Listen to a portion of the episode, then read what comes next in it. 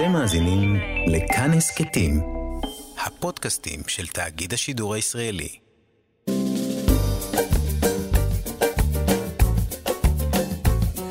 שישים החדש, עם איציק יושע. לחיות בגיל השלישי.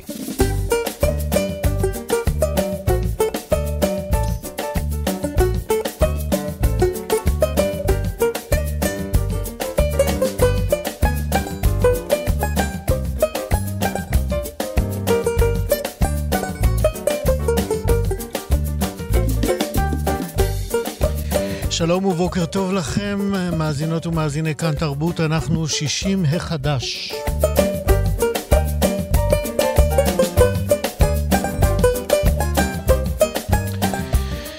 עוד מעט אה, נדבר כאן על אה, מיזם נהדר שנקרא סבתוש אה, להשכרה, כן, זה השם החינני הזה. נהיה כאן עם שני ספרים חדשים, אחד על מסע מטורף של סבתא ונכדת, ונכדתה בברלין, והאחר על עסקן פוליטי שיוצא לגמלאות ובאופן לא צפוי מתחיל מסע כמעט טרגי לפירוק המשפחה שלו. נהיה גם עם אה, יוצרת ושחקנית קולנוע שהיא דיירת בבית דיור מוגן. שתיהן ידברו איתנו על הסרט שהם צילמו בבית הדיור המוגן שלהם עם שחקנים שהם הדיירים עצמם בדיור המוגן.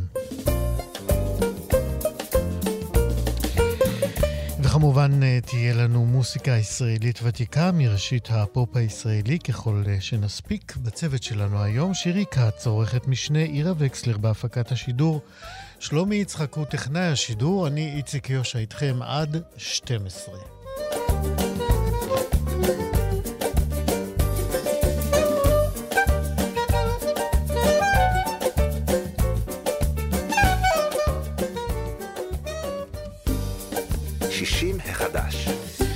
אז עכשיו אנחנו עם אה, סבתוש אה, להשכרה. מדובר במיזם חברתי שכל כולו נועד בעצם להיטיב אה, עם בני 50 פלוס בשני תחומים מרכזיים. אחד, להחזיר את מי שנפלטו ממעגל העבודה, והשני, הושטת סיוע בעצם לעצמאים בני 50 פלוס, כמובן גם לבני גילים מבוגרים יותר. אז אמרנו סיוע לאותם עצמאים בקידום העסקים שלהם במגוון של פלטפורמות. מיד נרחיב ונפרט. בעצם, אה, אה, אני, אני אומר, המיזם הזה הוא מסוג המיזמים שאתה אומר לעצמך, איך לא חשבו על זה קודם?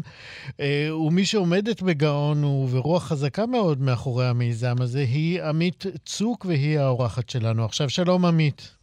אהלן, איציק, מה העניינים? בסדר, מה שלומך? בסדר גמור. כיף שאת פה.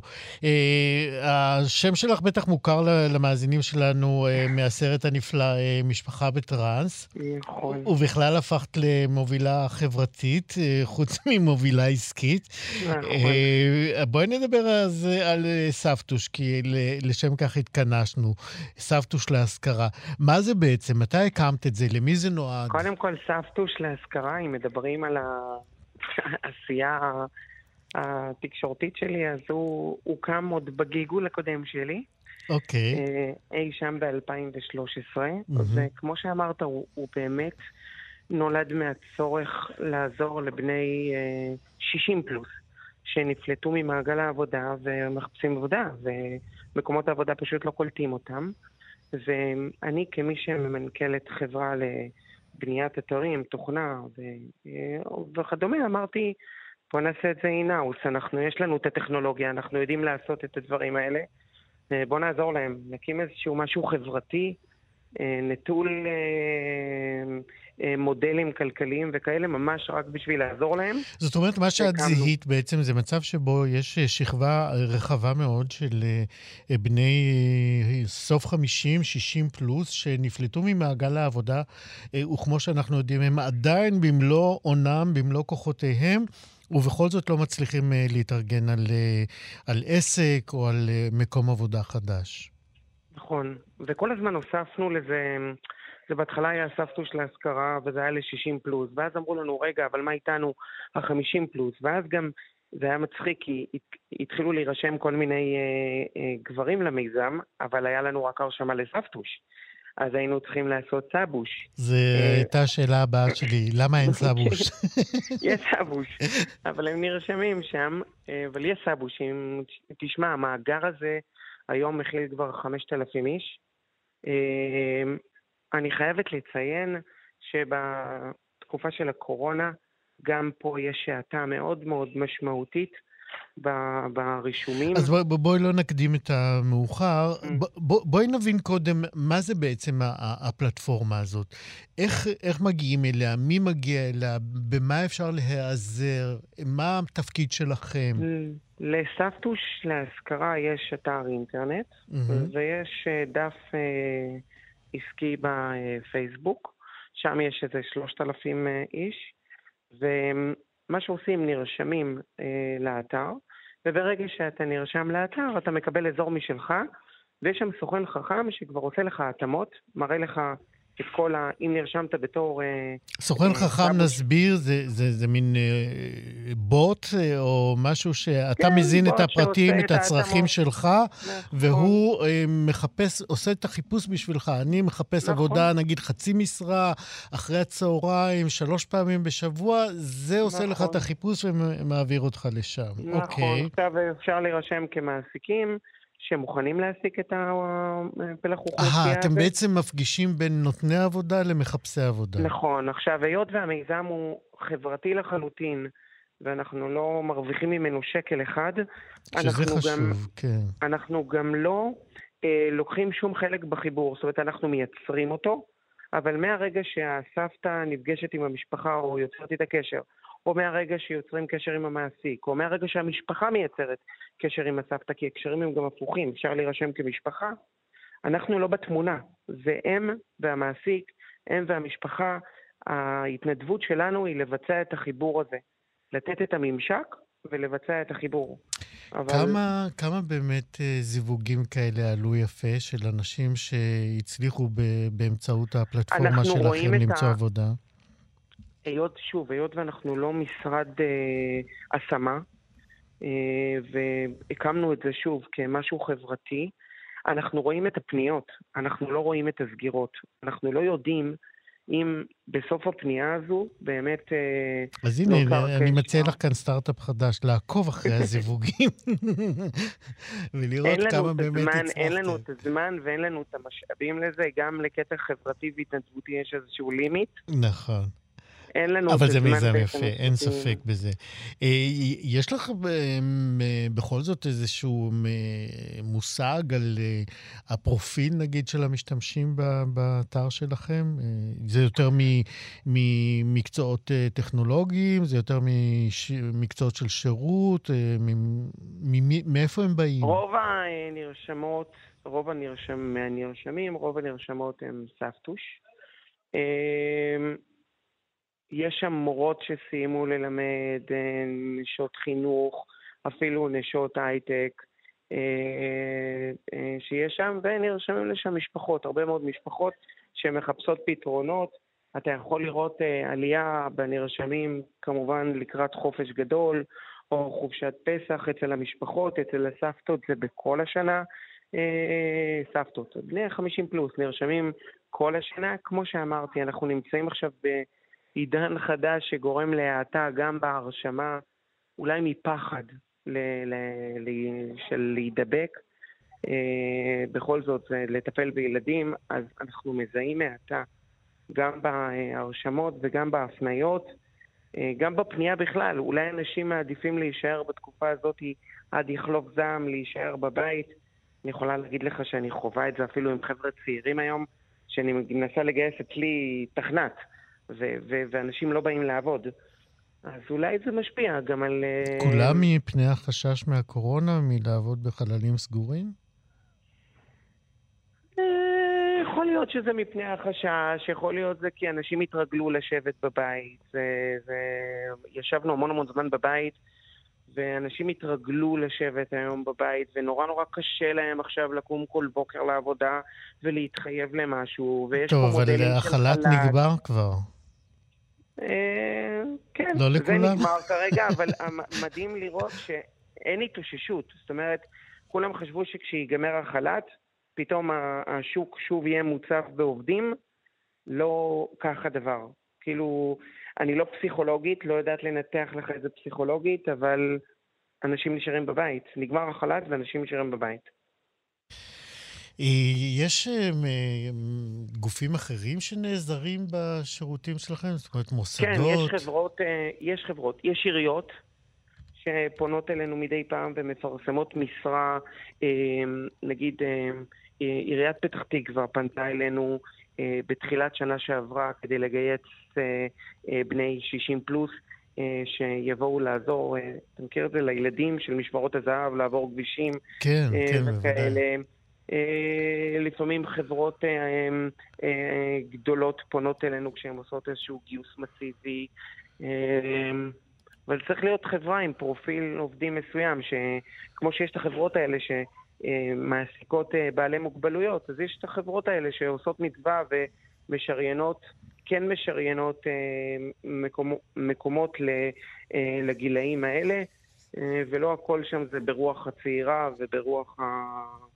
החבר'ה הצעירים, ויודעים להעריך את הניסיון שהחבר'ה האלה מביאים איתם.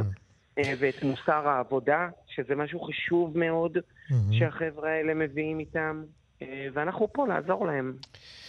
את יודעת, בעסקים יש מודל עסקי וכאלה, מכיוון שאתם גוף אה, שלא למטרות רווח, מה בכל זאת בעינייך יהיה היעד של הפלטפורמה, או לאן אתם רוצים להגיע עוד? אה, קודם כל, אנחנו רוצים שזה יעשה משהו טוב. אתם כבר עושים, זה אני יכול להגיד. אני, אני, אני באמת, באמת, מי שיבחן את העשייה שלי, את כל העשייה שלי, יראה שאני באמת אחת שמחפשת לעשות טוב. אה, וזה חשוב לי נורא. ואם הדבר הזה יוביל גם אה, בסופו של דבר לאפשר לנו יהיו פה דאטאבייסים עצומים, וזה יאפשר לנו להמשיך ולפתח את המיזם הזה, אה, שוב, עבור אותה אוכלוסייה, אבל שיהיה לנו כסף להמשיך אה, ולפתח אותו, אה, זה יהיה נהדר. יפה. אבל... אז נגיד אה, לכולם לסיום, אה, אה, פשוט לחפש ברשת סבתוש להשכרה, נורא נורא פשוט, ושם תוכלו להציע עבודות, לחפש עבודות. נכון. ו... בעיקר מעסיקים, כן. חבר'ה, תתעוררו. מעסיקים, בבקשה כן. מכם, תציעו עבודות או תתחילו לעורר את השוק. עמית צוק, את עושה נהדר, לא טוב, נהדר. תודה, תודה רבה שדיברת איתנו. תודה, תודה לכם. להתראות, ביי ביי. להתראות. 60 החדש. תארו לכם שהפרטנרית הכי טובה שלכם אה, למסע מטורף היא לא אחרת מאשר אה, סבתא שלכם, אה, וזה בדיוק מה שקורה ברומן הראשון של אפרת קנובל, קוראים לו לסרוג את ברלין, והוא יצא לאחרונה בהוצאת ספרי ניב. אני אתן לכם תקציר של התקציר של העלילה, כל היתר אנחנו נדבר עוד מעט עם הסופרת. אז אני רק אגיד לכם ככה, אדית היא ניצולת שואה שמתגוררת בבית דיור מוגן. מיכל היא הנכדה שלה, יש לה שלושה ילדים, היא אומנית והיא מבלה שעות לא מעטות במחיצתה של סבתה, שהיא אדית, היא ניצולת שואה. אה, אה, אמרנו, והיא גם מתמודדת עם מחלת האלצהיימר בשלב מאוד מתעתע של uh, המחלה, כי ברגעים הצלולים של האדית מספרת על פטר, שהיה מאוהב בה אי שם בנאוריה ונעלם מחייה. עכשיו, כשהיא כבר סבתא לנינים, פטר מאותת לה, לאדית, בחזיונותיה, או אולי אפילו במציאות האמיתית. אנחנו לא יודעים. אנחנו יודעים, אנחנו לא מגלים. אה, ואז מיכל אה, מחליטה לעשות מעשה מאוד נועז. היא חוטפת את סבתא אדית מהדיור המוגן למסע די מטורלל אה, ומסעיר. בברלין. אפרת קנובל היא ידועה במחוזות הספרות דווקא כסופרת צללים של ביוגרפיות, וזאת הפעם הראשונה שהיא עומדת בשמה המלא, עם מלוא האחריות והכבוד מאחורי הספר הזה, לסרוג את ברלין. שלום, אפרת קנובל. שלום, אני זה היה מעניין לשמוע אותך עושה את התקציר במקומי. ניסיתי. אוקיי. ניסיתי גם, את יודעת, להימנע מגילויים שלא מגיעים. די הצטיינת, די הצטיינת. אוקיי. אמ, אני רק, אני יכולה לסייג שזה יותר סיפור כזה מתוק, מצחיק, גם מרגש ומריר, כמו שאמרת. ובאמת יש שם נכדה שחוטפת את סבתא שלה, אבל אני חושבת דווקא שהקטע הזה של הניצולת שואה הוא אולי קצת פחות משמעותי ממה שנתת ב... בתקציר, אבל כן, יש שם סבתא שהיא נורא מבולבלת, ו... ואיש... אבל היא נורא שנונה ומצחיקה. אני חושבת שהיא המגניבה בסיפור והצעירה מכולם. אז בואי נרחיב ובאמת... באמת ככה, תני עוד אה, קווים אה, לדמותה של אה, סבתא אדית. אה, סבתא אדית, כמו שאמרת, שתי הגיבורות בסיפור הן באמת הסבתא והנכדה, שמסתבכות בהרפתקה המפוקפקת הזאת. אה, בברלין. עוד מעט נצלול לתוך אני... ההרפתקה ביחד איתך, אבל אה, ככה, בנת... עוד ככה קווים לדמותה של סבתא. כמה מקום היה לה באמת בחיים של הנכדה? כמה היא השפיעה עליה? מה, מה באמת גרם להם להיות כל כך קרובות? אה, תמשיכי את. אני לא יודעת, אני לא אם כל כך קרובות. יש להם יחסים של סבתא ונכדה. טובים עם... טוב, לא כל סבתא אה, ונכדה יוצאות למסע אה, מטורף לברלין. לא, זה מסע... אז יש להם קשר מיוחד. לא, לא, זה מסע שיוצא כאילו בדרך שאף אחד לא תכנן אותו באמת. סבתא אדית באמת מקבלת איזושהי הזמנה לתערוכת ציורים שעשה איזה, איזה פטר, צייר קשיש שכבר נמצא על ערש צוואי, שהכיר אותה בשנים שלפני המלחמה. וברור שהאפוטרופוסית של הסבתא, שזה הבת שלה, אימא של מיכל, mm-hmm. לא מאשרת את המסע, די בצדק, כי מדובר בחולת אלצהיימר קשישה. ומיכל, איכשהו, בגלל שהתפנה לה איזה מין חלון זמן כזה, איכשהו היא מצליחה לצאת מאזור הנוחות שלה, כי היא דווקא טיפוס שמרני ושומר חוק, והיא לוקחת את סבתא באמת לכמה ימים לנופי, לנופי ילדותה, ואיכשהו ממש בלי להתכוון הן מסתבכות באיזה דרמה ברלינאית, קצת מצחיקה, אבל בעיקר אה, משעשעת. יש באמת קצת זיכרונות שואה של הסבתא, כמו שאתה אומר, שידוע שהזיכרונות האלה לא נפגעים מאלצהיימר, אבל, אבל לא כן. מדובר בספר שואה. זה בעיקר מצחיק, יש הרבה הומור מפוקח על החיים. אז... אמ, מדובר באמת במשהו ככה בפרוזה בעת כלילה, סיפור קולח כזה. יש שם כמובן את התביעת לשון הפרטית שלי, וסך הכל מדובר ברומן משפחתי, קצת מצחיק, קצת עצוב, כמו החיים. תני לנו בכל זאת אה, משהו מתוך המפגשים, האירועים ש, שקורים אה, לשתיים האלה בברלין.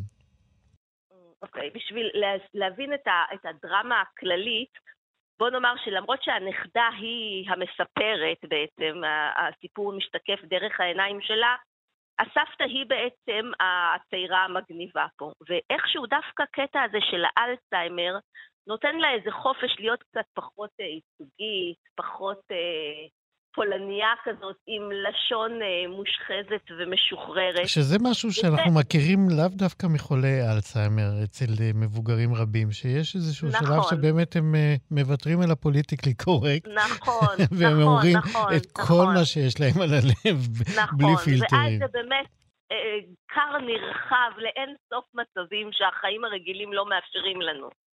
אה, ואני חושבת, בדיוק כמו שאמרת עכשיו, שכל אחד שקרא את הספר הזה התחבר אליו בדיוק בנקודות האלה, שזה הזכיר לו באמת אה, מישהו שככה שחרר את לשונו לפני, בערוב ימיו, נקרא אז, לזה. אז תני לנו דוגמה באמת שאדית הסבתא אה, מרשה לעצמה לומר אה, משהו ש... אה, מה, שלא היינו אומרים. ממש לקרוא מתוך הספר, יש לה קודם כל אוצר מאוד מאוד גדול של קללות ביידיש. שכמובן בספר הן מתורגמות, זה קללות אה, נורא נחמדות, כאילו, זה מצחיק להגיד, זה כאילו קללות... תני לנו אה, את הרכות שבהן. אתה יודע שזאתי שמחלקת את הכדורים בדיור המוגן היא תמיד מאחלת לה שיהיה לה, אה, שתחיה, אבל לא להרבה זמן. לאיש יש לה את ה... אני, לא, אני יכולה לקרוא קטעים אולי, אבל זה. תני לנו קטע, כן, קטע אחד שבו יש את הקללות האלה. אני חושבת, אני מה שחשבתי מבחינת ה... יש ציינת שהייתי גם, שאני מתפקדת כסופרת צללים. Mm-hmm. במסגרת העבודה שלי כסופרת צללים, אני מראיינת בעצם אנשים בערוב ימיהם, ויוצא שאני מקשיבה לסיפורים לפעמים מצמררים, ממש מסמרי שיער, סיפורים שתמיד אני אומרת שכסופרת לא הייתי מעיזה אה, להמציא אותם, כי הם נראים מופרכים לא מדי. לא מציאותיים, כן. נכון, ואני חושבת שאיכשהו כל הסיפורים האלה נזלו אליי, וישבתי באופן חופשי מול טקסט ל- לעבודת פרוזה מהנה שמשוחררת מכבלי האמת, שזה באמת אה, עבודה מדהימה, לעשות משהו שאתה לא חייב כלום לאמת. אה, איכשהו נזלו פנימה הסיפורים האלה, שזה כאילו סיפורים מהחיים, והסיפור באמת הוא דמיוני, אבל מטבעו הוא נאחז בחיים. אגב, בעמוד הראשון של הספר שלי, שזה העמוד שבדרך כלל כותבים בו, אה, כולם הם, אה, נכון, כל הדמויות בספר זה הן פרי דמיון בלבד. Mm-hmm. אז בעמוד הזה אני בחרתי לכתוב, אבל, מכיריי וידידיי האהובים, כולכם כאן. מוזמנים לחפש, לנחש, לטעות, להתלבט, איך בעונג קצצתי ובילפתי ועיגלתי והגזמתי וערבבתי את כולכם לסלט. כי באמת, אני חושבת שזה החומרים שמהם עשויים החיים, זה... ואנחנו כולנו שם. כן, אני בכל זאת אתן משהו שראיתי שככה כן מייצג את הלשון אוקיי. המשוחררת של הסבתא. מצוין, זה בפגישה עם פטר, אה, היא אומרת לו, לשונאי אני מאחלת להיראות כמוך. נכון, והיא אומרת לו את זה אגב בטוב לב ותוך כדי חיבוק. ברור, רק טוב לב. אבל המון טקט, כן. כן, ובכלל גם כל מי שפעם ביקר בבית דיור מוגן, כל התככים והמזימות. או, יש לנו כאן אה, סרט שאנחנו הולכים לדבר עליו, שצולם בדיור אה, מוגן, אוקיי. בסוף השעה את מוזמנת. אז אני אקשיב באמת, ובאמת, כאילו, אתה יודע, מההלכי רוח של ה... אה, קשישים, אני מוכרחה לומר, אבל אנחנו אז הרבה הזכרנו קשישים ואלצהיימר ו- ושואה ובגידת הזיכרון, אבל אני חושבת שמה שהכי הפתיע אותי מאז שהספר יצא אה, לאור, זה דווקא הצעירים שמתחברים. Mm. אני באמת חשבתי שאם אני צריכה לאפיין את הקהל שלי, אולי נשים אה, בגילי, ואולי צפונה, שאולי מטפלים בהורים עם אלצהיימר וזה, ודווקא הצעירים כל כך מתחברים. חברים של הילדים מתפקעים מצחוק מה... שנינויות שם שאולי אה, פחות מוכרות להם אפילו מאשר לנו. כן, זה מין פולקלור. זה דווקא היה הפתעה נחמדה. פולקלור שהם לא מכירים. כן, אה, אין לקראת סיום, אני, אני רוצה לשאול בכל זאת על ה, עוד על האינטראקציה בין הסבתא לנכדה. מה, מה קורה לסבתא? הבנו פחות או יותר ממך עכשיו. מה קורה למיכל? מיכל כל הסיפור מתאפשר בעצם כי היא מוצאת את עצמה באיזשהו חלון הזדמנויות. אחרי המון שנים של אה, קריירה, טיפול בבית, פתאום נהיה לה איזה חלון זמן כזה. בעלה אה, נמצא באיזה שנה אקדמית בבוסטון, והילדים אה, קצת אה, מצאו כל אחד את הפינה שלו, ופתאום התפנה לה איזה זמן, ובאמת דרך סבתא ודרך היציאה מרחובות תל אביב אל רחובות ברלין, ואולי איזושהי נקודת מבט מעל של הסבתא שתמיד ראתה בה קצת אה, ארטיסטית, כמו שהיא אומרת. כן. אה, פתאום היא נותנת לעצמה איזה אפיק חדש, והיא מתחילה לצלם, והיא מוצאת את עצמה באיזשהו, אמרת אומנית, היא לא אומנית בתחילת הספר, חוץ מלגבי הסבתא שקוראת לה ארטיסטית. כן. כמעט קצת בשביל להעליב אולי. כן, שזה אבל אה, היא מוצאת את עצמה קצת ארטיסטית בסוף, כן. יפה. הספר אה, לסרוג את ברלין שלך, אה, אפרת קנובל, אה, על כל היתר אתם מוזמנים לקרוא בספר המקסים נכון. הזה. תודה רבה שדיברת איתנו. תודה לך. להתראות. 60 החדש. מנחם לאופר הוא חבר המפלגה הדתית הלאומית הגדולה בישראל. פעם קראו לה המפד"ל, אה, לא בהכרח מדובר באותה מפלגה, אה, אבל מדובר במפלגת שלטון כמעט אה, מסורתית. ומנחם, אותו מנחם היה בשר מבשרה של המפלגה, הוא מאוד מאוד מקורב לשלטון ולמנעמיו, ואחרי שהוא פרש לגמלאות, הוא... מתפנה לכתוב את uh, זיכרונותיו, אלא שלחיים יש כוח משלהם, ויואב, בנו של מנחם, מחליט להתמודד על ראשות המפלגה. אצל מנחם מתעוררים מחדש uh, יצרים uh, פוליטיים ישנים uh, ואחרים, וככה הוא קולע את עצמו למין uh, סחרחרת יחסים שמאיימת uh, לפרק את המשפחה שלו. זה ככה... סיפור המסגרת אה, של מנחם ובניו, שהם בעצם כוכבי רומן הביקורים של אה, אריאל הורוביץ, אה, ספר שנקרא טובי בנינו. הספר הזה יצא לאחרונה בהוצאת כתר, ואריאל הורוביץ הוא האורח שלנו. שלום אריאל. שלום איציק, בוקר טוב. בוקר טוב. אולי נתחיל בשם שלך. מה הדבר הכי משעשע שקרה לך בגלל השם שלך? אתה מתכוון לזה שיש גם זמר בשם הזה. ברור, הבן של נעמי אה, שמר. כן, אז תראה, קודם כל מבקשים ממני לשיר בכל מיני הזדמנויות. ואתה אה, שר? ואני מבהיר להם ש... לא, אני מבהיר להם שזה לא, לא נקודת חור, שבמקלחת אני שר.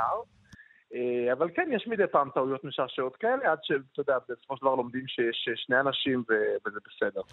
לא, כן. אבל אני רוצה את האירוע הכי משעשע שקרה לך עם השם. האירוע הכי משעשע היה סופר אחד, אני לא אגיד מי, שאני כתבתי בשעתו ביקורת ספרים אה, לא מאוד מחמיאה על הספר שלו, ואז הוא התקשר אה, לנזוף בזמר. אימא שלך הייתה מתביישת בך. כן, אז זה הסיפור, אבל אה, בסדר, לאט לאט לומדים. לא, לא, אני לא יודע, זה באמת מה שקרה? כן, כן, זה הסיפור. כן. אוקיי, אני רק ניחשתי. טוב. ואז הסברת לו שאתה עצמאי לגמרי. כן, בדיוק, כן. נכון. טוב, בוא, אה, אני אמנם אה, נתתי איכשהו את אה, סיפור המסגרת של הספר, אבל אני רוצה שאתה ממש ת, ת, ת, תוסיף עוד תוכן למסגרת כן. הזאת. אז, אז בעצם יש כאן, החסרת איזשהו דור, דור אחד, הדור השלישי. בשביל זה אתה פה. כן, אז יש בעצם, טובי בנינו מספר על שלושה דורות במשפחה דתית-לאומית, כמו שאמרת, הסבא הוא מנחם לאופר, שזה ה...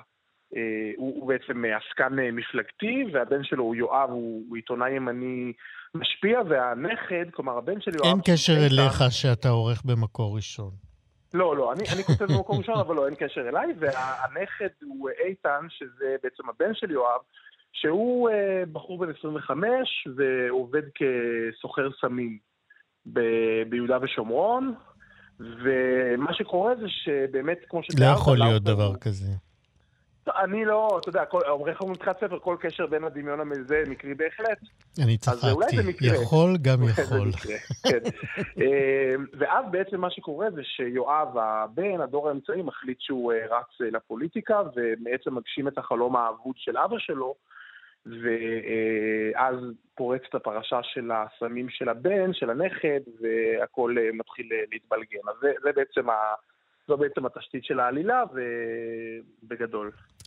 אמרתי שמנחם אה, בעצם כבר אה, פורש ומתחיל אה, להתכונן ככה, להסתכל על חייו מנקודת המבט של מי שכותב זיכרונות, אבל אז הכניסה של יואב לפוליטיקה, כשהוא רץ על ראשות המפלגה, בעצם מעוררת בו שוב את החיידק הפוליטי.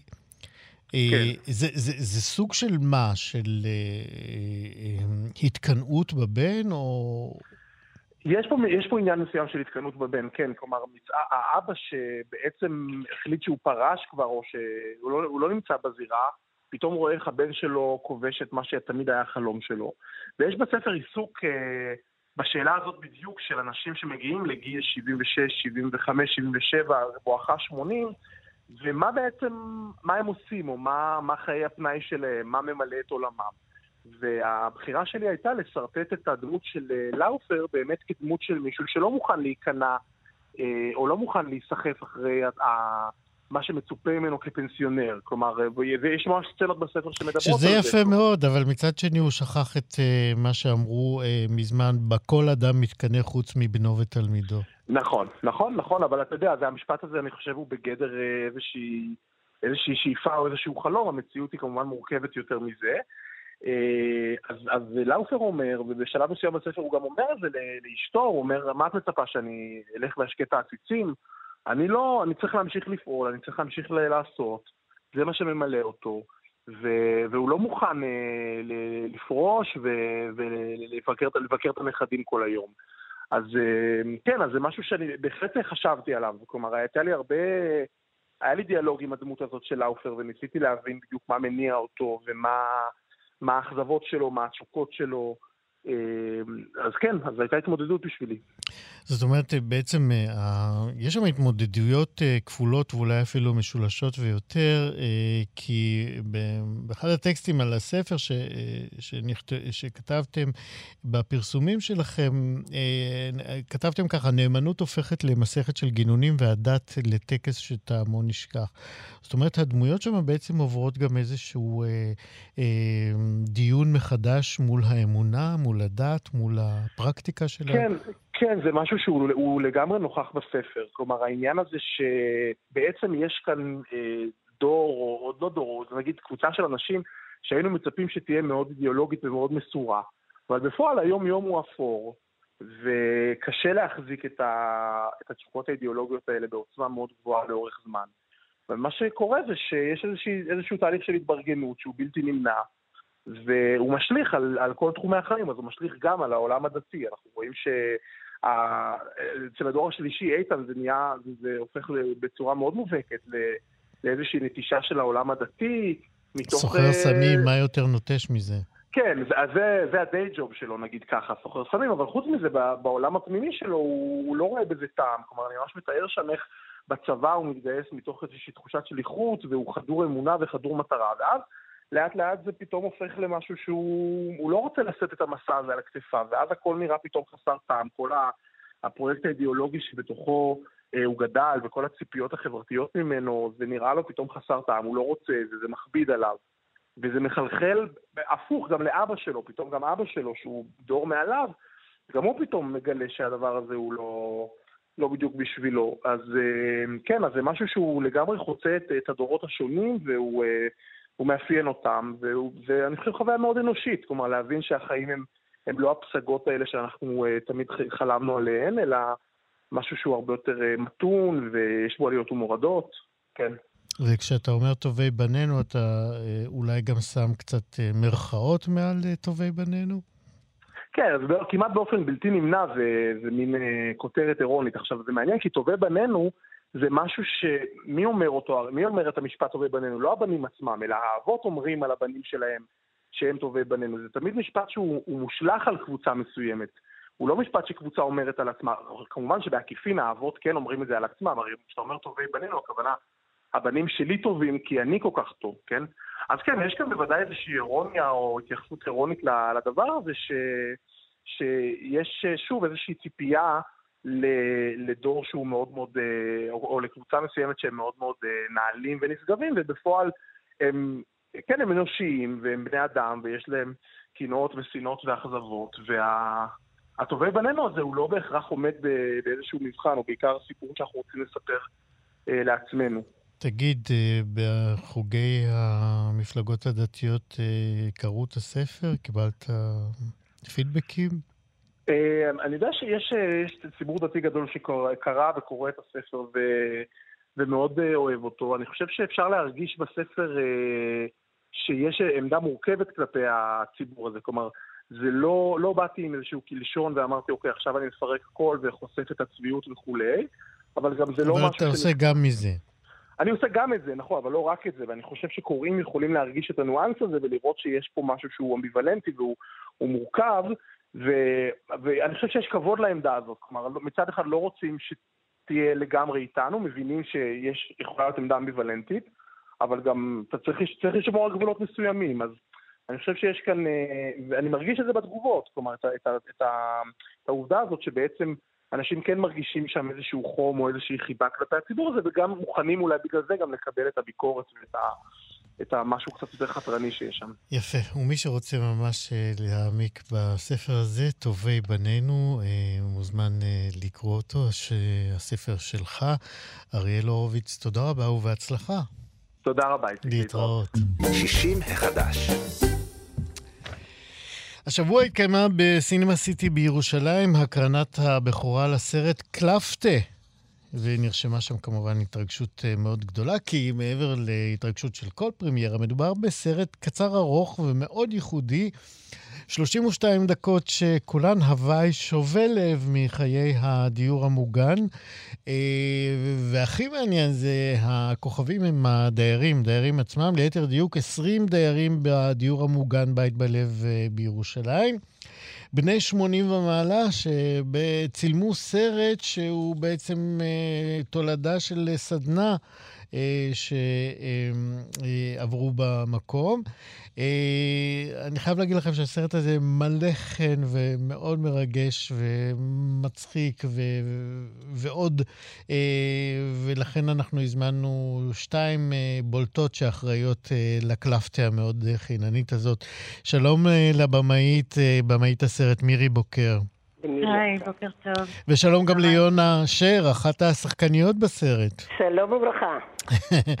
נתחיל איתך, מירי. אה, איך אה, באמת הסדנה הזאת צמחה לכדי סרט אה, של 32 דקות? זה, זה כמעט פיצ'ר, את יודעת? כמעט, אבל זה, זה מחזיק 30 דקות, לא כן. לא מעבר.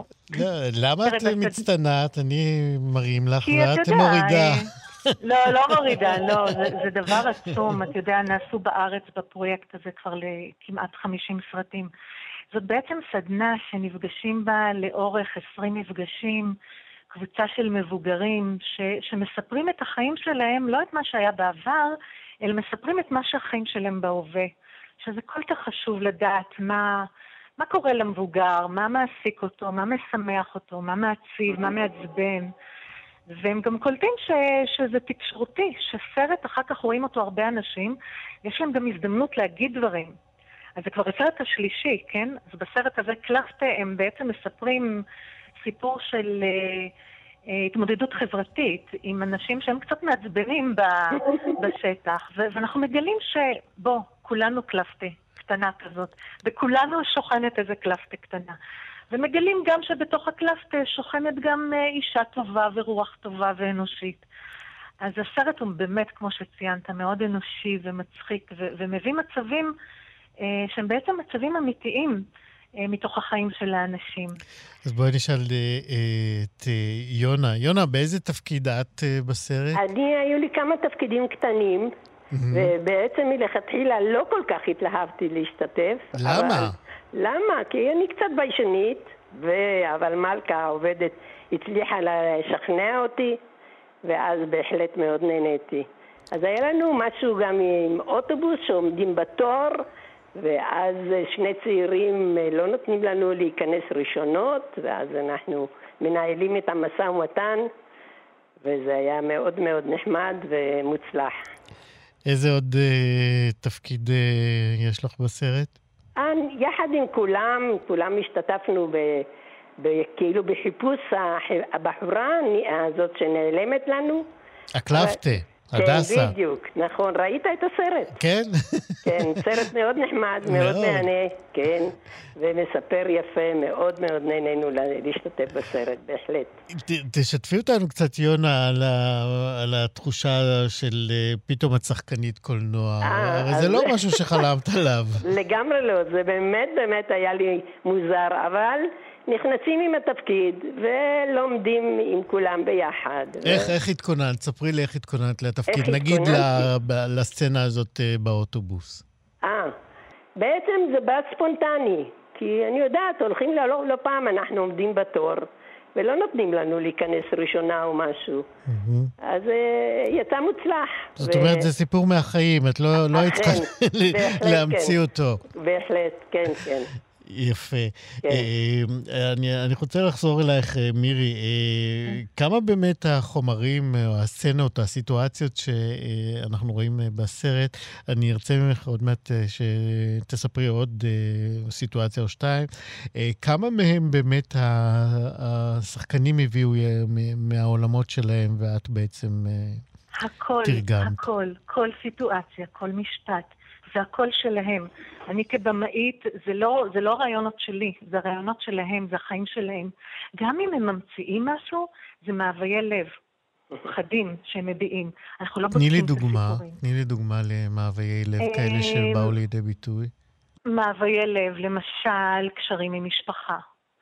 אני לא בודקת אם סיפורו של אותו אה, מבוגר בקבוצה, אם זה נכון או לא נכון, אבל כשהוא מספר על הקשרים שלו עם הילדים שלו בבית, אה, מה שמעניין אותי זה מה הוא מספר. הוא מביא את העובדות, הוא מביא גם פרשנויות לעובדות. את הפרשנויות האלה אנחנו בעצם בודקים בתוך הסיפור. סיפור צריך התחלה, אמצע וסוף. בשביל הסרט, כן? והקבוצה עצמה בוחרת איך הסיפור הזה מתחיל, מה קורה שם ומה הסוף שלו, על בסיס סיפורים אמיתיים. כל הסיפורים שם, הקשרים עם משפחה, אמ, תני לנו אחד כזה שהמאזינים שלנו אה, יקבלו דוגמה ל... יש שם למשל קטע בסרט ששני מבוגרים יוצאים לחפש את הקלפטי. הם מחפשים את המכונית ככה בחניון ולא מוצאים אותה, כי המבוגרת לא יודעת בדיוק להגיד איך, מה סוג המכונית, לא משנה. והיא שואלת אותו כזה, מה עם הבן שלך? למה הוא לא בא? לא רואים אותו. ואז הוא מספר על, אתה יודע, סיפור משפחתי, אנושי, קטן. הבן שלי חזר בשאלה, והוא ככה וככה, וקצת קשה לנו למצוא קשר. והיא אומרת לו, אבל זה הבן שלך. והיא בעצם, שניהם מבטאים שיח שהיה בתוך הקבוצה על הנושא הזה של איך אתה בעצם חי בשלום עם בן שלא בדיוק הולך בדרך שלך. נושא מאוד מאוד חשוב, גם בגיל המבוגר, גם בגיל המופלא, גם אם זה בן וגם אם זה נכד, אה, אה, להתמודדות. כן. אמ, זה דבר אחד, כן. אני, אני רוצה לשאול את יונה פה אה, כדי ל, ללמוד באמת על אה, סיטואציות שנלקחו מהחיים שלהם. אה, הקלפטה, שלפחות בתחילת הסרט היא הקלפטה המוצהרת, אה, כן. הדסה, אה, אנחנו רואים אותה באחת הסצנות הבאמת אה, מטרידות מבחינת הדיירים, זה בחוג לקרמיקה. ספרי לנו מה קורה שם. אותי אתה שואל? כן, יונה. כן, אני למעשה לא השתתפתי בקורס, בחוג הזה, אבל uh, שם uh, פשוט uh, אנשים כועסים עליה ממשהו שהיא... לא, אם היא רוצה את, ה, את הכת שלה או מה שהיא עשתה, דווקא אותו יבחרו. וש... שיכניסו אותו לתנור לפני ישר, שהם מכניסים כן, אחרים. נכון, כן, נכון. ו... אז אה, כן, החבר'ה כועסים עליה, ואז היא מסתלקת לה, היא אומרת, זהו, אני הולכת מפה.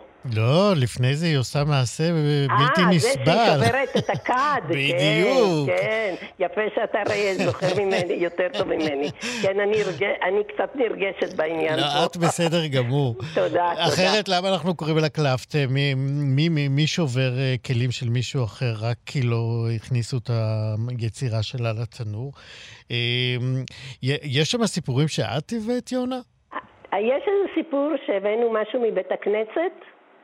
ספרי ש... לנו אותו.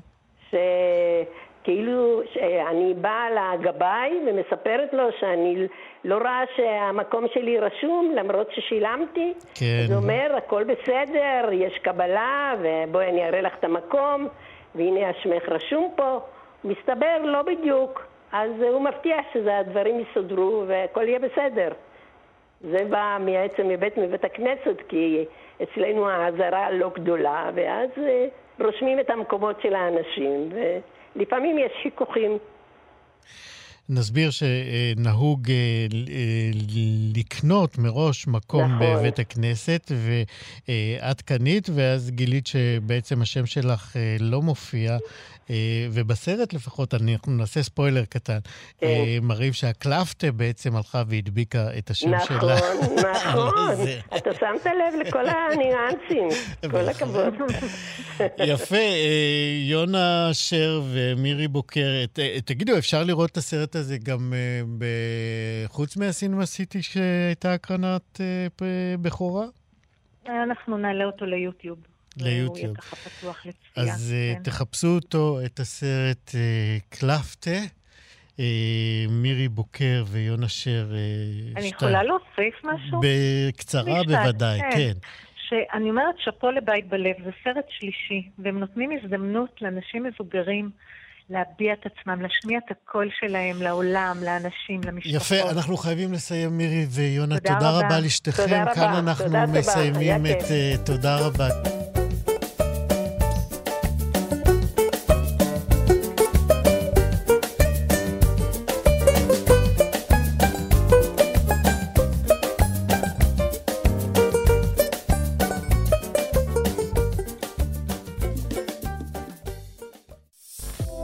אתם מאזינים לכאן הסכתים, הפודקאסטים של תאגיד השידור הישראלי.